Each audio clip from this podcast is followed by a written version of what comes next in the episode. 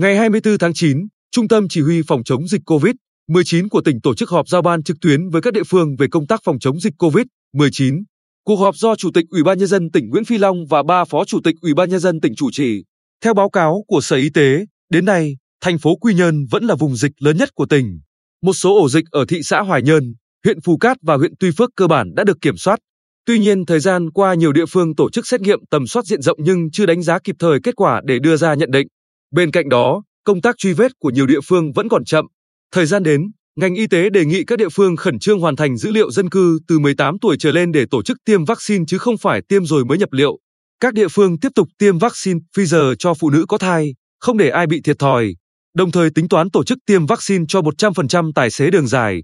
Ngành y tế đã lên khung nhân lực để sắp tới thiết lập cơ sở điều trị bệnh nhân COVID-19 tại trường cao đẳng Bình Định cũ. Tại cuộc họp, đại diện lãnh đạo Sở Giao thông Vận tải, Sở Công Thương, Ban quản lý khu kinh tế tỉnh báo cáo tình hình chuẩn bị công tác tiêm vaccine cho lái xe đường dài, công nhân khu công nghiệp, cụm công nghiệp. Phát biểu tại cuộc họp, Chủ tịch Ủy ban nhân dân tỉnh Nguyễn Phi Long chỉ đạo các địa phương, trong đó có cấp xã, phường, thị trấn phải xác định quan điểm sống chung với dịch COVID-19. Do vậy phải lên phương án phòng chống dịch phù hợp với địa phương theo kế hoạch 94 của Ủy ban nhân dân tỉnh. Đặc biệt, các địa phương phải tính toán, đến ngày 28 tháng 9 trên toàn tỉnh chỉ còn 6 chốt kiểm tra y tế phòng chống dịch ở các đầu tiếp giáp của tỉnh.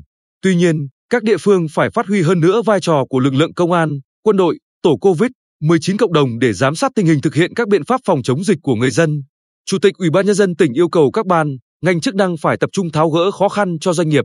Về trước dịch tiêm vaccine, các địa phương phải quán triệt tinh thần tiêm đúng đối tượng, tiêm cho toàn bộ công nhân, người lao động khối dịch vụ thương mại, giáo viên, phụ nữ có thai. Về vấn đề tổ chức cho học sinh đến lớp, Chủ tịch Ủy ban nhân dân tỉnh tiếp tục khẳng định quan điểm an toàn mới cho học sinh đến trường, chưa an toàn thì chưa đi học. Chủ tịch Ủy ban nhân dân tỉnh cũng yêu cầu các địa phương tiếp tục triển khai thực hiện nghị quyết 68 của chính phủ và quyết định 23 của Thủ tướng Chính phủ để chi hỗ trợ kịp thời cho các đối tượng bị ảnh hưởng bởi dịch. Phải chuẩn bị phương án bình thường mới nhưng không được lơ là, chủ quan, nóng vội.